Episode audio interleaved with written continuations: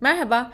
İngilizce Nasıl Desem podcast serilerimde İngilizce'de aslında bildiğiniz ve hep karşınıza çıkan ama acaba doğru kullanımı nasıldı, öyle miydi, böyle miydi diye aklınıza takılan sorularla ilgili bölümler yayınlayacağım.